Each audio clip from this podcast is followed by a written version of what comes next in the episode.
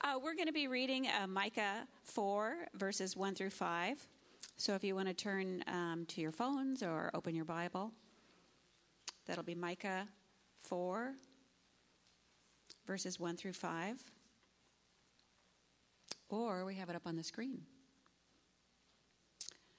It shall come to pass in the latter days that the mountain of the house of the Lord shall be established as the highest of the mountains, and it shall be lifted up above the hills, and peoples shall flow to it. And many nations shall come and say, "Come, let us go up to the mountain of the Lord, to the house of the God of Jacob, that he may teach us his ways, and that we may walk in his paths.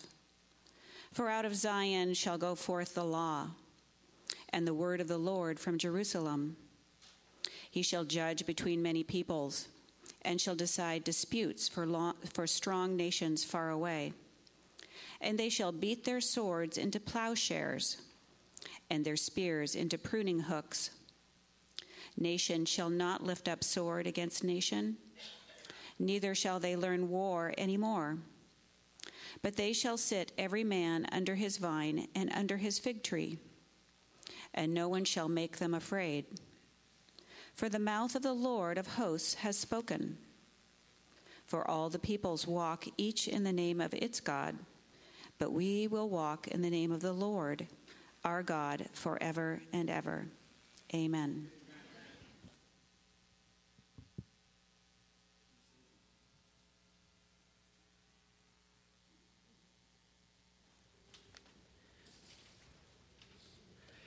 How many of you love going to the mountains?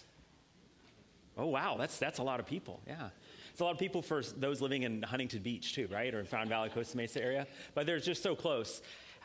Now, how many of you have had a mountaintop experience with God? Show of hands, okay. How many of you want to hear about one of my favorite mountaintop experiences with God? Yeah! Yeah? All right. Well, I was going to tell you anyways, so... It's just really more a formality. Um, so my favorite one was up at Forest Home Christian Camp. It was July of nineteen ninety-three, and I went up to a junior high camp. And by this is a little plug for, for camps and, and for kids as well. Um, and I was up there, and God wasn't really real to me. I had heard about, you know, God and the gospel and Jesus, going, going to church for a few years, but God wasn't really real. And leading up to the time that I gave my life to the Lord on July seventh, nineteen ninety-three, my re-birthday date, um, or my new birthday date, um, I had all these questions about evolution that our youth director Peter was talking through with me. I was experiencing God in worship. All these things were happening. And I encountered God. God was real. And I heard the gospel. And for a thirteen-year-old, I didn't quite hear the full gospel, but I heard enough. I heard enough that there was this God, he sent Jesus, and there was heaven and hell, and there was a better life now. And I went, I don't really want to go to hell, so I will choose to believe this good news that I'm hearing for the first time. And after that, my faith deepened, and I had a positive experience of life with God now, this joy, this peace, and a transformation that happened in my heart. Soon afterwards, my heart was reoriented as the sense of gratitude of wanting to serve God. And soon after that, I had a call into ministry when I was about fourteen, fifteen uh, years old. It was just this strange thing that I was, I think I need to go in the ministry.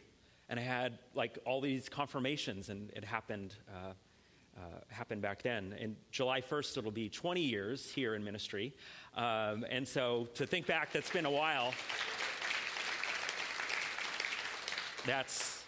See, do the math. ninety-three to, yeah, that's that's a long time. That's like thirty years. Wow, that's that's a long time. So we hear about mountaintop experiences with God in this week's passage. We hear about how Israel's had one and how God desires one for the whole world, not just for Israel. And this is part of our Love H B series that we're doing, where we're exploring the question, how do we love H B? What does it look like for us to do that? And we've had three answers. Three answers: do justice, love kindness, and walk humbly with your God. Do justice, love kindness, and walk humbly. And it comes out of this passage, Micah six eight. He has told you, O mortal, or O man, what is good? And what does the Lord require of you? But to do justice and to love kindness and to walk humbly with your God. So week one, Peter talked about not getting justice in this like negative sense or punitive sense, but doing justice, that you and I actually have a part in doing what's right and just in the world to create a better world here and now that God calls us to. We can actually do something. It's not just for police or legal people. We actually get to do something. And then Peter talked about loving kindness, and this word is uh, chesed. It's a fun word. Do you want to say it with me? Chesed. If you say it too much, you get a really like scratchy throat. Um, Hebrew, you just, there's a lot of kind of sounds. It's, it's just a different sounding kind of language. But he talked about how God has this steadfast love or loyal love or kindness towards us. And we, in response to that love, show steadfast love to God and to the world. And now we're talking about walking humbly with your God. Now, to really understand this, this passage, we, we're going back to Micah four, one through five, what Susie just read. And to walk humbly with your God, the basic message is you offer yourself up as his servant. To walk humbly with God is offering yourself up as a servant. So that's the basic message that, that we're going to unpack. Because the mountain is not just a place of encounter, it's also a place of transformation and calling. It's a place of encounter, of transformation, of calling. That's what I experienced in nineteen ninety-three. God calls us, if you will, up to the mountain and then sends us back down again as his servants. Up and back down. That's, that's the vision that we're going to unpack. We're going to look first at the word humbly. We're going to spend most of our time there. And then we're going to talk about what does it mean to walk. Humbly and walk. So we're going to kind of go backwards. And we're going to go back and forth between the Old and New Testaments, because this is this passage that, that was read looks forward to a future time, but we're on the other side of what God has done. So we're going to move back and forth a couple times. Um, so that's, that's where we're going. Let's get started with the word humbly. This need for humility comes into view when you read a, f- a few verses just before this passage. And whenever you're studying or reading scripture, always read some passages before and after if you really want to understand it. That's a really good idea. So we're, we'll read the four verses leading up to this passage and then verses one and two. And I have them up there, and I know it's really tiny, but I want to highlight a couple things in a minute. But you can turn there, Micah chapter three, verses nine through twelve, or you can listen. So the passage that was read is good news. Here's some bad news before we get to the good news. Hear this, you heads of the house of Jacob and rulers of the house of Israel. In other words, the leaders who detest justice and make crooked all that is straight, who build Zion with blood and Jerusalem with iniquity. Zion was another word for Jerusalem, or the, the, the temple itself, the mountain where the temple was as well. Its heads give judgment for a bribe. Its priests teach for a price. Its prophets practice divination for money. In other words, everyone's corrupt. The political leadership, the religious leadership, across the board. Yet they lean on the Lord and say, is not the Lord in the midst of us? No disaster shall come upon us. Therefore, because of you, Zion shall be plowed as a field. Jerusalem shall become a heap of ruins, and the mountain of the house a wooded height. So God indicts his people, especially the leaders, and he says the mountain of the Lord, the place where God's temple, God's house is, will be demolished. Okay?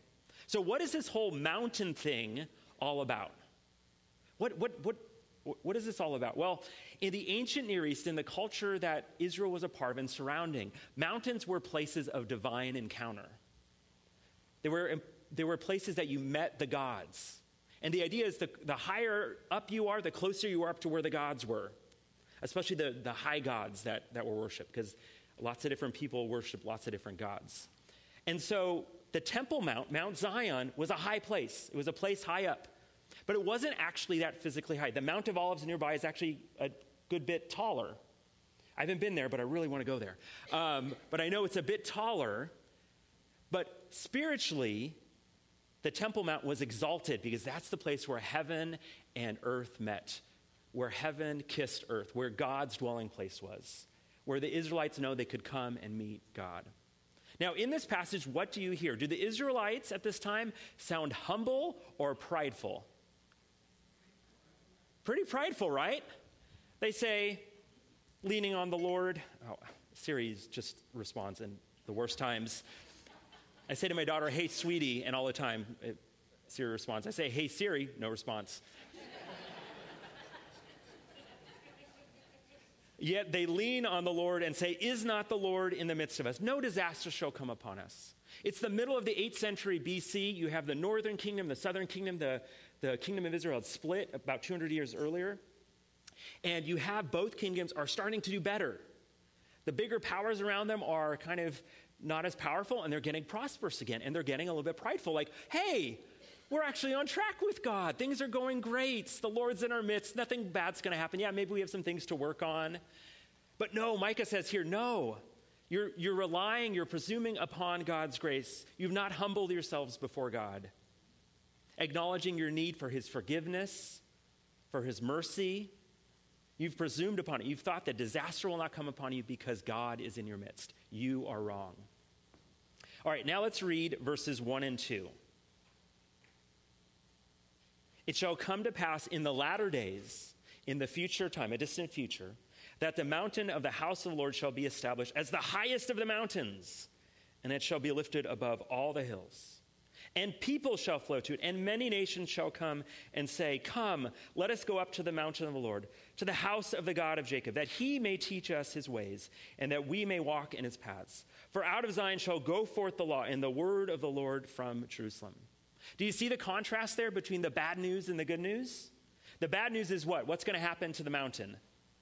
It's going to be, it's going to be destroyed, right? It's going to be crumbled down. What's going to happen in the future time to the mountain where God's house is? It'll be exalted. Okay? So this is the hope that we have. Yes, Zion would be judged, but later on there's a hope for a better future. And this is the hope that Jesus comes and takes up and transforms for us, the church, God's new covenant people. He says, I've come to fulfill those kinds of promises about the future. They came about in ways that Israel didn't expect, but that's what he came to do. And that's why this is for us. God's people were called to live into this hope of a new future. It's almost like the kind of hope that you have when you're engaged, right? When when you're engaged, for those of you who've been married, you know, you see marriages on the horizon. I need to start making maybe some different decisions, you know, maybe some big purchases I'm not going to, to make until I consult with my my uh, my engaged to be. I don't know what the right term is that. Fiance, thank you. Wow. It's a very difficult word. With, with my fiance, I couldn't remember the, the gender neutral one. Um, with with my with my fiance, and I remember explicitly doing this. I wanted to get a new T V. I needed one, but I was like, well, "What's the point of buying one if you know a few months later we're gonna need probably a much bigger one, and I can't have that bigger one?" It's also like the hope of when you see a baby coming, or a second, or a third baby, and you know life is gonna change. It's this new future that's on the horizon, and you begin to live into that future. But before you get there, for the Israelites, there's judgment. There's judgment. Because Israel would not humble themselves before God. Humiliation rather than humility was coming their way. God says, you've not humbled yourselves, so humiliation is coming your way. And God sent the prophets during this time from about seven fifty to four fifty B C to communicate to his people this big vision for the future. We didn't get all the details. We don't know exactly what it all means. But it's not only about salvation, it's also about judgment to come before the salvation. And it's not just about Israel, it's for the whole world. And it's not just about some immediate judgment that would come some couple hundred years later. It's about the distant future when Christ, when the Messiah would come and he would make all things new. And so that's why this has to do with us. This is the kind of vision we're living into.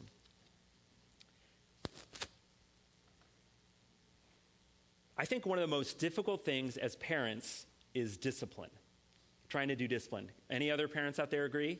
Yes, it's especially when they're younger, in teenage years maybe. I don't have a teenager, but I imagine like those are the two two times that it's most difficult. One of the things that, that helps me out personally that I've learned is to give my kids choices. It doesn't always work. It doesn't solve everything, but I'll, I've learned rather than to get angry at the moment, say you have a choice. Like you can choose to listen or there'll be consequences. It's up to you. And some, more often than not, it works. Um, I'm not perfect in doing that, but I found that it, that it works. And that's what the Lord does through the prophets. Like through Micah here, God warned them at the end of chapter three. You have a choice, humility or humiliation. humility or humiliation. A path that leads to life, a path that leads to death. And the same is true for you and for me. That God puts before us a path of life that leads to life and abundance and fruitfulness, and a path that ultimately leads to death or a life that doesn't work as well. There's this quote from this book I read called Soulcraft about ten years ago, and it stuck with me from ever, from when I first read it. In fact, I'm going to go back to the book because I didn't finish it up. And in this book, Doug Webster talks about humility or hu- or humiliation and the choices that are involved. He says, it comes down to two choices. Humility or humiliation or humility. It's only one or the other. No matter how outwardly successful or physically attractive or brilliantly smart we may be, if we haven't experienced humility before God, we are hounded by the fear of humiliation. As long as we are impressed with ourselves and seek to impress others, the fear of humiliation keeps the grace of humility at bay. I'll read that last line again. As long as we are impressed with ourselves and seek to impress others, the fear of humiliation keeps the grace of humility at bay. God is very gracious, but he gives it to the humble. If you're standing up and exalting yourself before God, you have a hard road ahead of you. But if you humble yourself before God, God loves to show grace to those who humble themselves before him. That's how he works. And I found this to be true in my life. We, that's what's happening with the prophets here, is you have a choice, humility or humiliation. Humility or humiliation. We are all in need of God's grace, God's grace to forgive us, God's grace to empower us to live. And if we humble ourselves before God, he can and will be gracious. So we've seen this picture of humiliation, but now we need to look at a picture of humility. What does it look like to actually humble yourself before God? And to do that, we're going to go back to Exodus chapter nineteen. I invite you to turn there. Exodus nineteen, verses four through six. This is a time when God is first entering into this special relationship with the Israelites. It's after he's rescued them from slavery in Egypt, and he's inviting them into this relationship some five hundred years or so earlier. Exodus nineteen, verses four through six. You can uh, read it for yourself or hear it. You yourselves have seen what I did to the Egyptians and how I bore you on eagle's wings and brought you to myself. Now, therefore, if you will indeed obey my voice and keep my covenant, in other words, if you will bow yourself before me, if you will be my servant, you shall be my treasured possession among all peoples, for all the earth is mine. And you shall be to me a kingdom of priests and a holy nation. These are the words that you shall speak to the people of Israel. And so this was the invitation some five hundred years earlier. Will you enter into this relationship? The whole world is mine, but I want to make you my special people. You will be my people, and I will be your God, and I will be in your midst. And I'll make you a holy nation and a kingdom of priests, and I have great things in store for you in the world. This isn't about earning God's grace. God's already been gracious to them. He saved them. And he's saying, in response to that grace, be a part of what I'm doing in the world. And depend on me and my grace. And here we get a really clear picture of what walking humbly with God looks like. looks like. Walking with God humbly means listening to God's voice above all others. It means listening to God's voice above all others, including your own, including what your heart tells you. You are not your own leader. God is your leader. I am bound myself before you. I am going to, my life is yours. I think we sang is something like that already, right, Josh? And we'll, we'll be singing some other songs later on. It's about offering ourselves up before God. So let's go back to Micah. Essentially, God was calling his people out for not keeping their end of the bargain. He said, hey, you agreed to do this. And I've been very patient. I've had five hundred years of patience.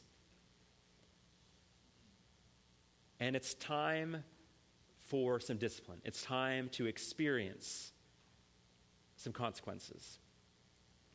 Now, like the Israelites, God gracious, graciously saves us and calls us to be a royal priesthood. Now we're moving to the New Testament.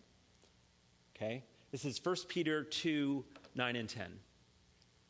But you, you all, are a chosen race, a royal priesthood, a holy nation, a people for his own possession. Sounds kind of familiar. Where, where did we hear that? Exodus nineteen, right? Yeah, we, we just heard that. That you may proclaim the excellences of him who called you out of darkness into his marvelous light.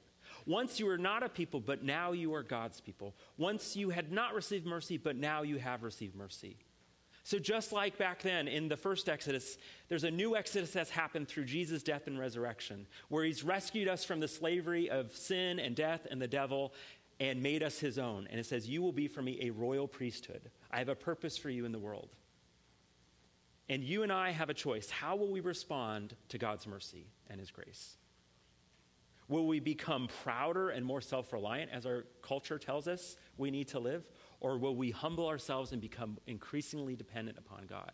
And it's not a one-time choice. It's not like just because I did that back on July seventh, nineteen ninety-three, that that's it. I have to continue to go back to that again and again. And it's the same for all of us.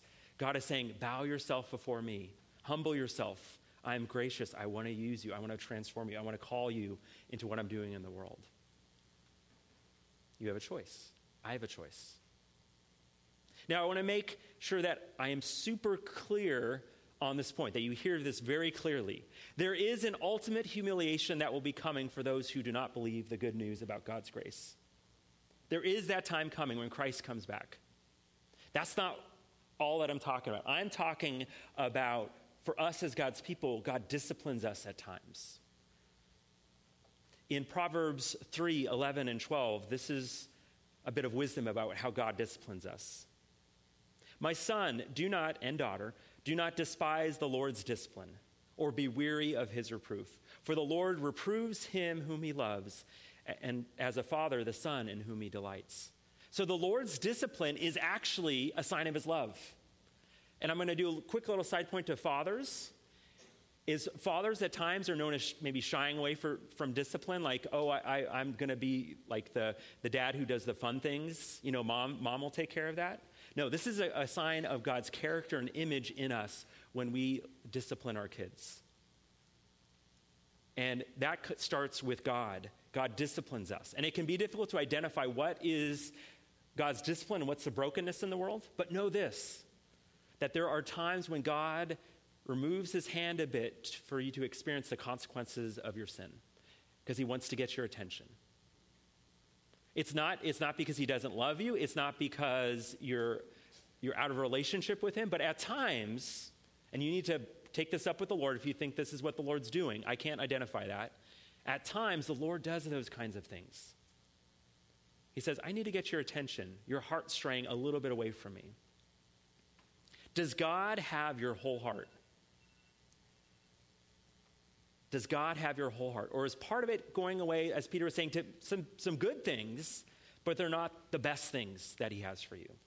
Or maybe, you know, your part of your heart's just shifting away from him into areas where you know are just not best for you. If you hear the Lord calling today or tomorrow, respond as quickly as possible. He is gracious and he's waiting. He wants our whole heart. And if, and if your heart is devoted to the Lord right now, rejoice in that. Draw strength from that. The Lord, the Lord wants to use you. So that's the first word, humbly. Okay, take a deep breath. It's a bit, it's a kind of some heavy stuff, right?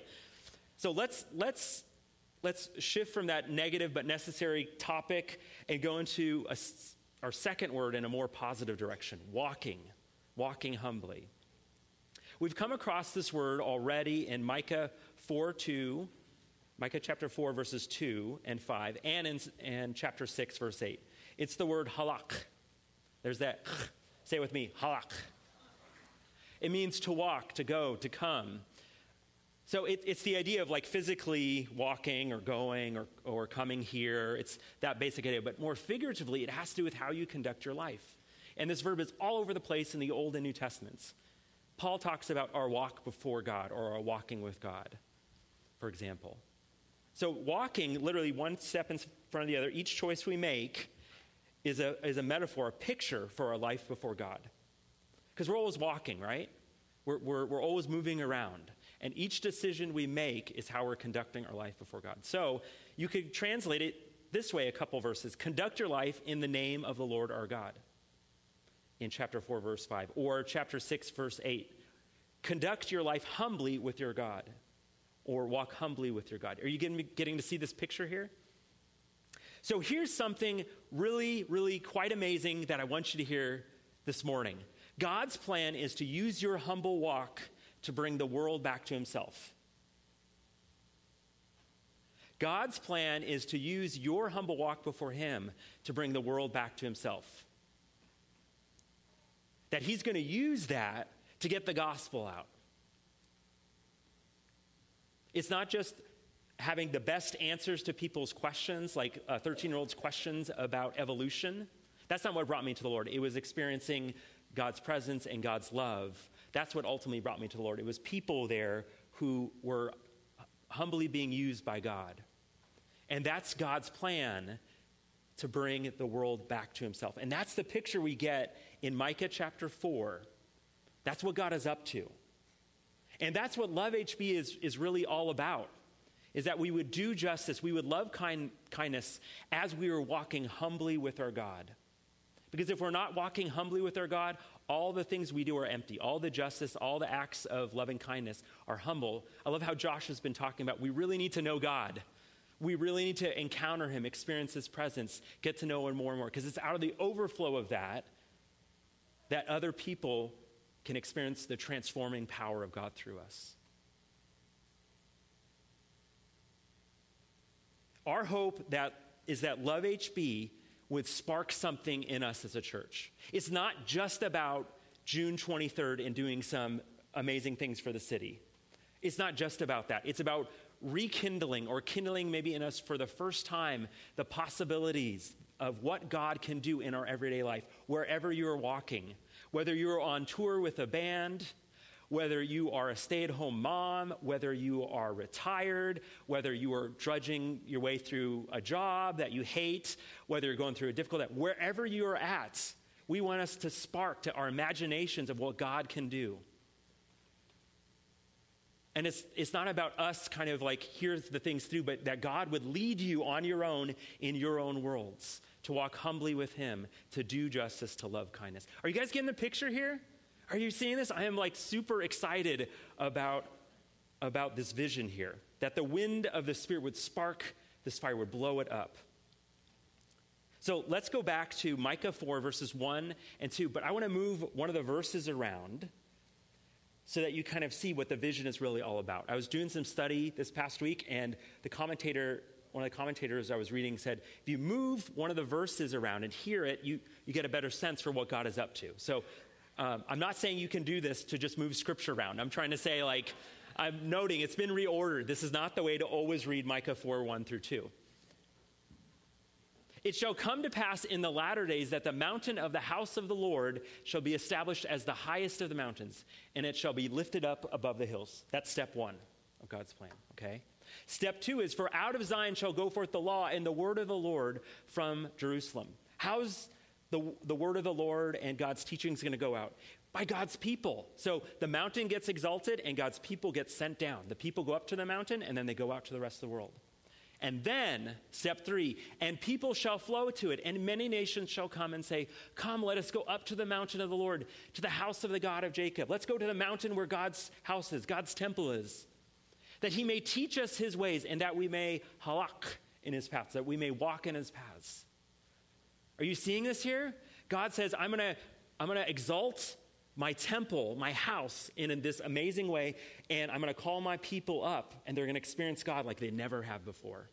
And then I'm going to send them back down, and they're going to teach the rest of the world his ways so that they too might walk in his ways and experience and know God as they have.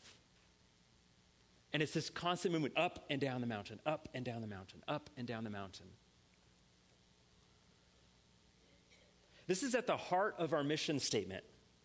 We're trying to cultivate a vibrant community of faith, hope, and love, come up to the mountain, so to speak, that follows Jesus where?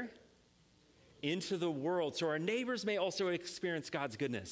This is built into our mission statement. Come up to the mountain, go down from the mountain. Come up, go down. Come up, go down. So when God is exalted as the king And he, his place is exalted in the world. His dwelling place, his home on this exalted mountain. His people go out and walk humbly and are used by him. And the world begins to experience God's goodness more and more in a deeper way. And there's this transformation that begins to happen. And I want to highlight this transformation in back in Micah chapter four, verses three and four.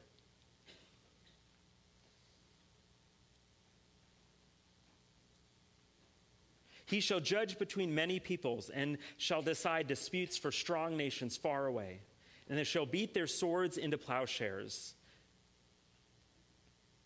their, and their spears into pruning hooks. Nation shall not lift up sword against nation, neither shall they learn war anymore. So there's this transformation. There's peace in the whole world. And then verse four, but they shall sit every man under his vine and under his fig tree, and no one shall make them afraid, for the mouth of the Lord of hosts has spoken.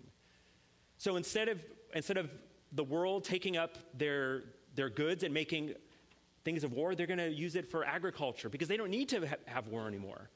And there will be the sense of wholeness before God. This is the kind of world that you and I get to have a part in making as God works through us by the power of the Spirit. Isn't this exciting?